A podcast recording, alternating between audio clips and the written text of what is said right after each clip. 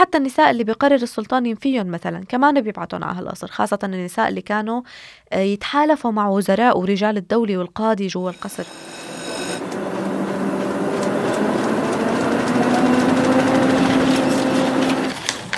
عنب بلدي بودكاست.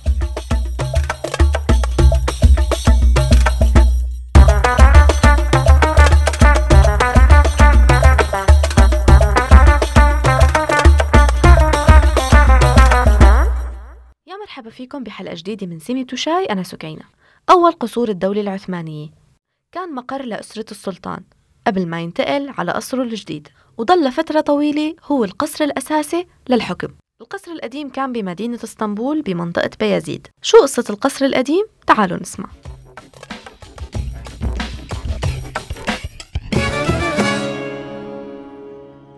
كيفك سكينة؟ تمام أنت كيفك؟ تمام شو الأخبار؟ ماشي الحال لك الأغلب لما يسمع بقصر توبكبي بيفكر إنه هو أص... أول قصر تعمر بإسطنبول. صح مزبوط لأنه هو فعلا من أقدم القصور بس عم تقولي قبل شوي في أقدم منه لسه. صح نور.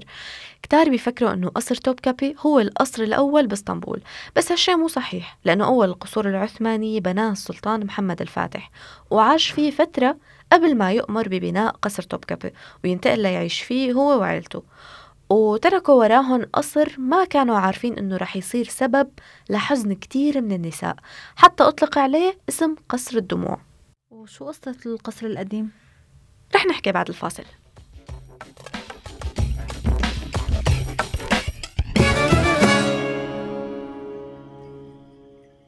سرياتيك أو القصر القديم. لما دخل السلطان محمد الفاتح على اسطنبول بلش ببناء مستشفيات وقصور ومدارس وحمامات عثمانية وحتى الأغنياء يلي عايشين بهالمدينة اهتموا بعمار بيوتهم بطريقة مميزة وفخمة. وأول القصور اللي بناها السلطان محمد الفاتح هو القصر القديم بنص مدينة اسطنبول. بعام 1454 وكتير مؤرخين ورحالة مدحوا الموقع اللي تعمر عليه القصر واعتبروه أجمل مكان بهالمدينة. هلا أسوار القصر كانت عالية كتير وإله بوابتين معمر على تلة مرتفعة ومطلة على مضيق البوسفور ومطل على البحر كمان من جهتين. بس بعد فترة من بناء هالقصر قرر السلطان محمد الفاتح يبلش ببناء قصر توبكبي مع إنه القصر القديم كان لسه جديد بوقتها يعني يعتبر هو اسمه القصر القديم بس كان وقتها ما صار له زمان معمر. بعض المؤرخين ما لاقوا تفسير لهالخطوة. هلأ هو فعلا شي بيحير لأنه عم تقولي لسه يا دوب خلص بناء القصر الأول. يعني ما لحق يصير قديم أو يحتاج صح. تحديث أو يصير أي شيء جديد يخليه يعمر قصر تاني. هلأ هون في مؤرخين حاولوا يلاقوا تفسير منطقي. وأكثر المقولات الشائعة عن سبب تغيير مكان القصر إنه آه، قصر الدموع أو القصر القديم كان موقعه بنص المدينة وهذا الشيء كان سبب قلق للسلطان. فلهيك بلش ببناء قصر توبكبي وأول ما كمل القصر انتقل السلطان وعائلته للإقامة فيه وضل قصر توبكبي هو القصر الرسمي للسلاطين لفترة كتير طويلة وصار القصر القديم اسمه قصر الدموع. هلأ ليش سموه قصر الدموع؟ هالقصة رح نحكيها بعد الفاصل.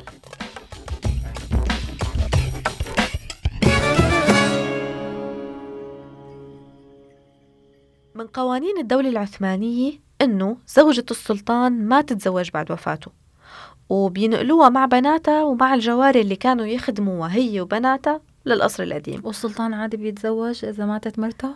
السلطان أصلا وهي مرته عايشة بيتزوج. يا عيني. هذا غير الجواري طبعا. وكان الهدف الأول من هاي العملية إنه هالزوجة ما تستغل نفوذها بقصر توبكابي آه، كونها أكيد خلال هالفترة آه، كونت صداقات كمان من خلال معارفها يلي مع الوقت صاروا آه، أوفياء لإلها بوجودها بهالقصر.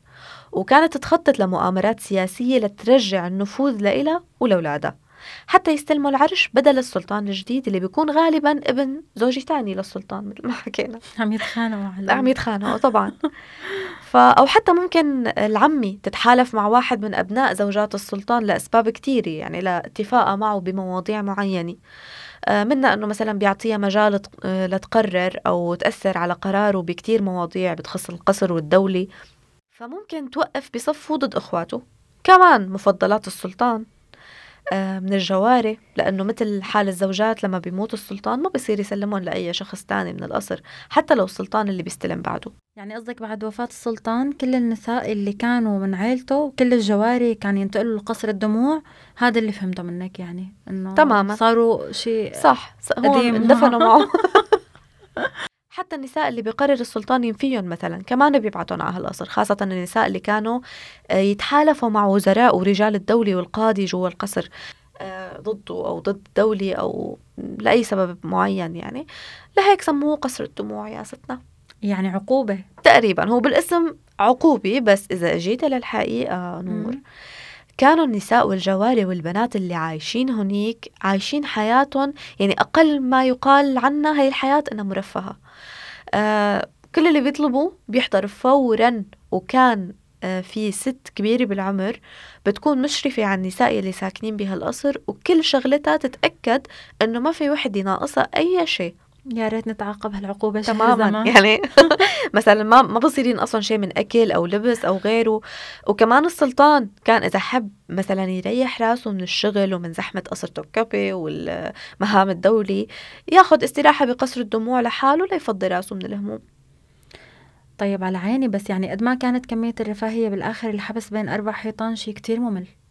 هلا هذا الحكي كنت رح وافقك عليه لو ما كانت حديقة القصر أشبه بجنه واسعة مليانة شجر ومي وفيها حمامات كبيرة مطابخ وأجنحة للأميرات والسلطانات فخمة كتير. هيك صار حكي تاني يعني. تماما. و... وكانت أعراس بنات السلاطين تصير بهالقصر دايما. يعني كان مثلا البنات السلاطين أو حتى الجواري أوقات بالمنفيات أو بعض آه، الجواري الخادمات يعني اللي ينتفوا لهنيك يتزوجوا.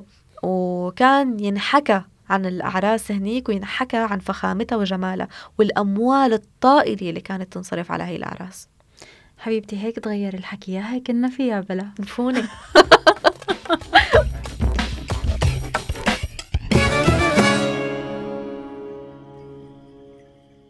طيب وين موقع قصر السلطان يعني؟ وينه هلا؟ وين صار؟ قصر الدموع.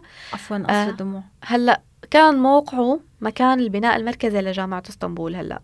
بين سليمانية ومسجد بيازيد آه، حتى بعض الباحثين قالوا إنه لقوا آثار وبقايا لمزل... لمجلس الشيوخ بالمنطقة اللي كان فيها القصر. يعني ليش بقايا وشو صار بالقصر؟ بسنة ال 1517 نور صار حريق كبير بالقصر وماتوا كتير نساء وجواري كانوا ساكنين فيه. آه رجعوا رمموه بس كمان صار حريق تاني بال 1550 منحوس ورجعوا رمموه بس نقلوا النساء بعدها على قصر توبكبي والقصور التانية يعني وزعوهم عليها.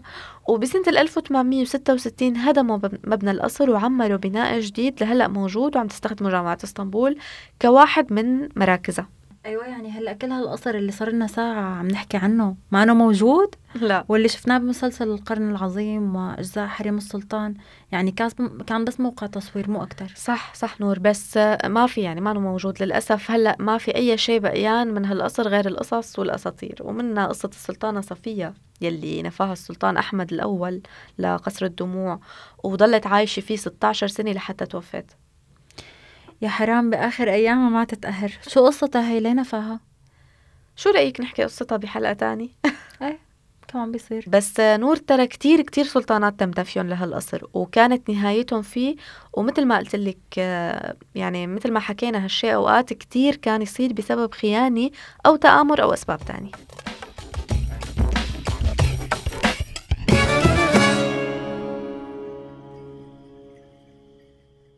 وهون بتكون خلصت حلقتنا. انطرونا بموضوع جديد ومعلومات جديدة.